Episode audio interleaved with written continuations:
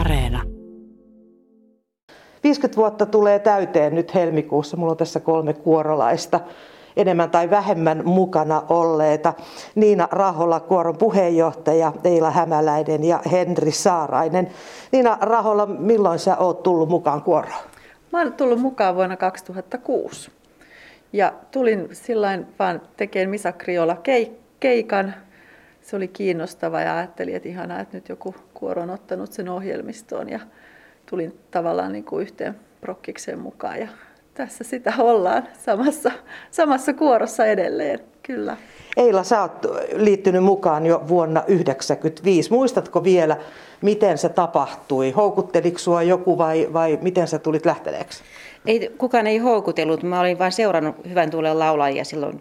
Muutin Kotkaan kahdeksankymmentäyksi ja, tuota, ja jossain äh, yhteislaulutilaisuuksissa tutustuin johonkin ja sitten sairaalassa oli yksi, äh, kun olin töissä siellä, niin yksi kuorolainen ja häneltä vähän kyseli, että voisinko tulla ja joo, tule vaan, tule vaan ja ei mitään. Sitten mä lähdin rohkeasti harjoituksiin ja sinä syksynä olin poikkeuksellisesti ainut uusi kuorolainen silloin ja Ukkolan Kalevi ei edes laulattanut minua, kyseli vaan jotain, että ootko laulanut ennenkin? Oon joo, selvä, sen kun menet sinne sitten riviin. Mukaan vaan. Niin.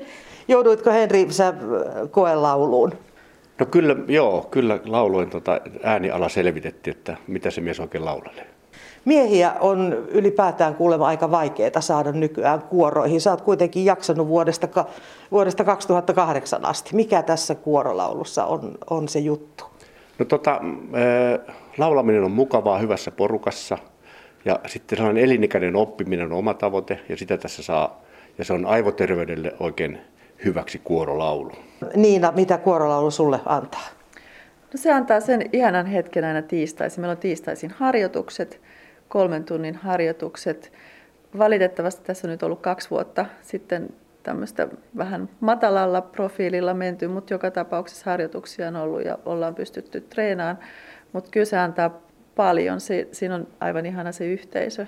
Sitten musiikki itsessään, niin mä oon aina harrastanut musiikkia, niin se on tärkeä iso osa.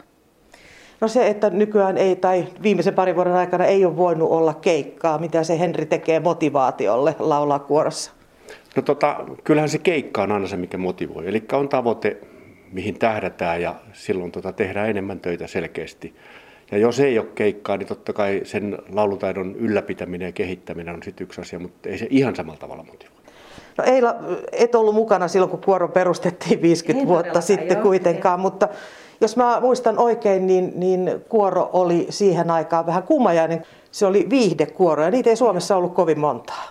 Totta, se oli ihan, oliko kolmas vai neljäs viihdekuoro Suomessa, mikä perustettiin ja, ja sitä, niitä kummasteltiin, että mikä tämä nyt oikein on sit verrattuna sekakuoroon, mutta ohjelmisto valikoitui vähän erilaiseksi, sovitukset erilaisia kuin sekakuoroilla, että siitähän se lähti silloin.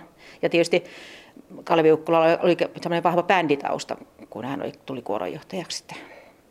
Niin Kalevi Ukkola todella yksi perustaja jäsenistä ja pitkäaikainen kuoronjohtaja myöskin. Kyllä. Monipuolinen musiikkimies teki sovituksia ja, ja. ja niin edelleen. Pidettiinkö teitä kummajaisina? No ei varmaan enää siinä vaiheessa, kun minä olen kuoroon tullut. Että se oli jo sitten niin saavuttanut sen maineensa toki Junnun kanssa vahvasti. Toki, mutta Junnuhan oli siinä silloin, silloin jo kuollut, kun mä olin liittynyt kuoroon. Mutta tuota, silloin oltiin niin kuin, ei nyt ehkä enää maineen huipulla, mutta kuitenkin korkealla tuossa jossakin.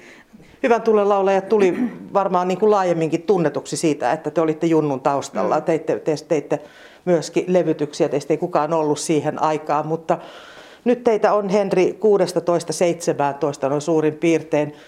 Minkälainen ääniala tuommoisesta kuorosta nyt lähtee? No siellä on tota sopraanot ja altot ja äijät. Se, semmoinen, tota, miehiä on todella vähän, eli ei, miehiä ei ole enää jaettu passoihin ja tenoreihin, vaan on tota, miehet. Ja, ja meillä on semmoinen positiivinen ongelma, että tota, meillä on hyvin tilaa esimerkiksi sinne uusille laulajille. No se, että, että Hyvän Tuulen laulajat oli jossain vaiheessa jotenkin vahvasti leivautunut Juha Vainioon, niin, niin mites nykyään? Onko teillä ohjelmistossa Niina vielä Junnun lauluja? On, kyllä meillä on edelleen junnun lauluja ja kyllä ne varmaan pysyykin meillä ainakin osittain.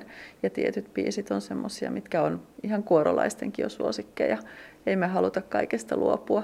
Mutta toki me ollaan myöskin hypätty ajassa tälle vuosituhannelle ja ihan juuri ollaan saamassa ensi viikolla uusi sovitus ihan uuden nuoren naisartistin kappaleista. Että kyllä me pyritään myöskin kunnioittaa ja pitää vanhaa ohjelmaa, mutta sitten myöskin mennä eteenpäin ohjelmistossa.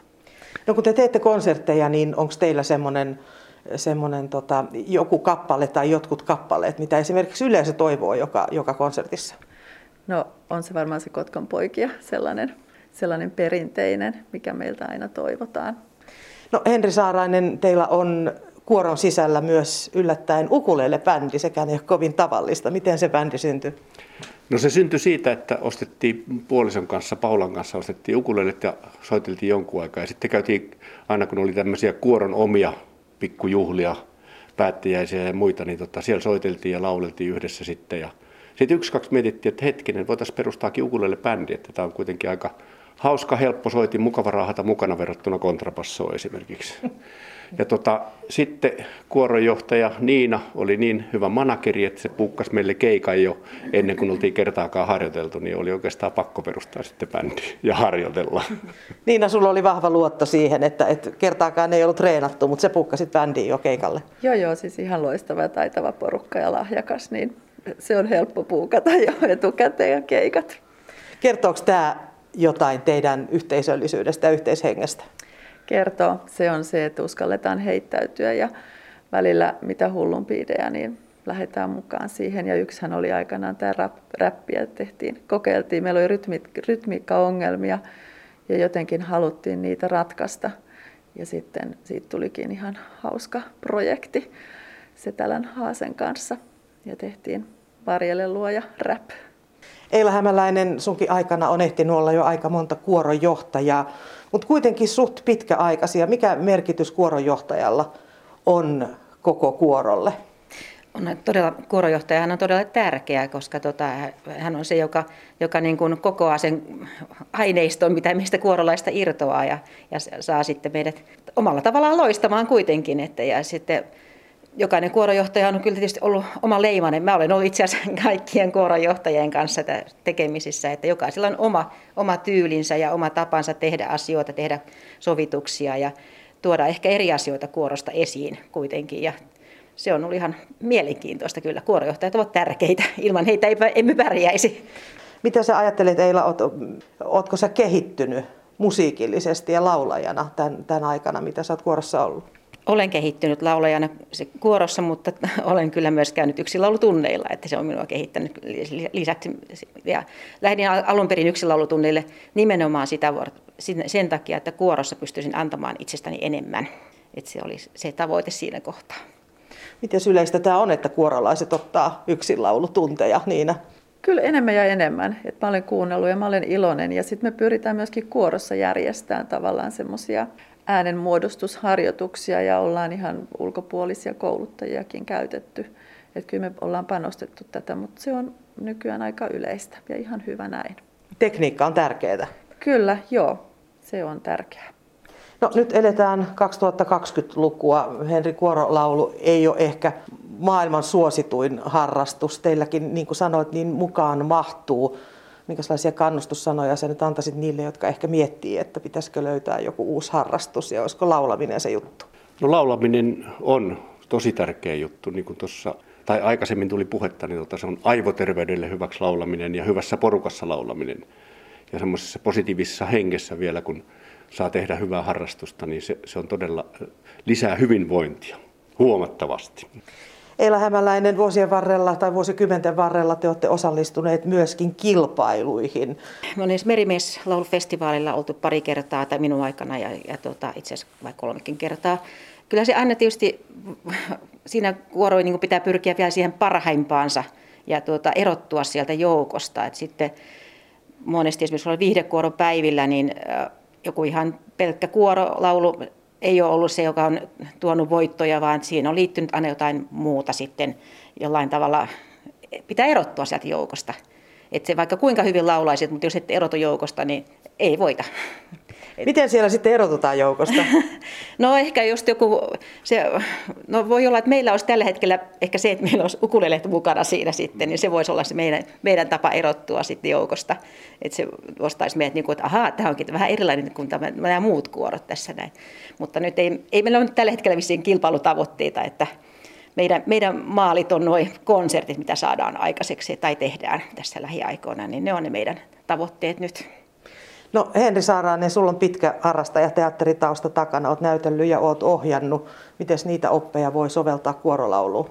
Molemmin päin. Esimerkiksi kun tekee näytelmää, niin voi aina kuvitella, että jonkun että hetken, joku mennä, pitää mennä tietyssä rytmissä, niin se on oivallista niin kun sinne näytelmän puolelle siirtää kanssa. Ja, ja sitten esiintyminen yleisestikin. Millä tavalla näyttelijä tuo sen, tulkitsee sen tekstin, että saa yleisön siihen mukaan. Sama juttu on kuorolaulussa. Millä tavalla tulkitaan teksti rohkeasti, että saadaan tuota yleisö mukaan. Ja itsellä on semmoinen vähän, että mieluummin rohkeammin kuin ihan tarkasta oikein. Joku, joku tällainen sanonta, että mieluummin niin kuin, e, tota, tulikuumaa tai jääkylmää, mutta ei kädenlämpöistä. No Hyvän Tuulen laulajat todella siis täyttää viisikymmentä vuotta. Te ette nyt juhli, juhlitte sitten myöhemmin tänä vuonna, mutta tota, Eila pitkäaikaisena jäsenenä, niin, niin miten sä näet tämän kuoron tulevaisuuden? Äh, kyllä mä näen, että tällä kuorolla edelleen tulevaisuutta on ja sen takia toivoisin kyllä, että me saadaan vähän nuorempaakin väkeä sinne mukaan ja, ja että tähän kuoroon edelleen uskotaan. Minä ainakin uskon ja kaikki, ketkä nyt laulaa täällä, niin uskoo kyllä, että tämä kuoro jatkaa. Mikä se, tulevaisuus on sitä, että me kuitenkin tässä uudistutaan yhteiskunnan mukana varmaan, että tuota, mutta että se on, haasteita, haasteita on, niin kuin kaikilla kuoroilla tällä hetkellä.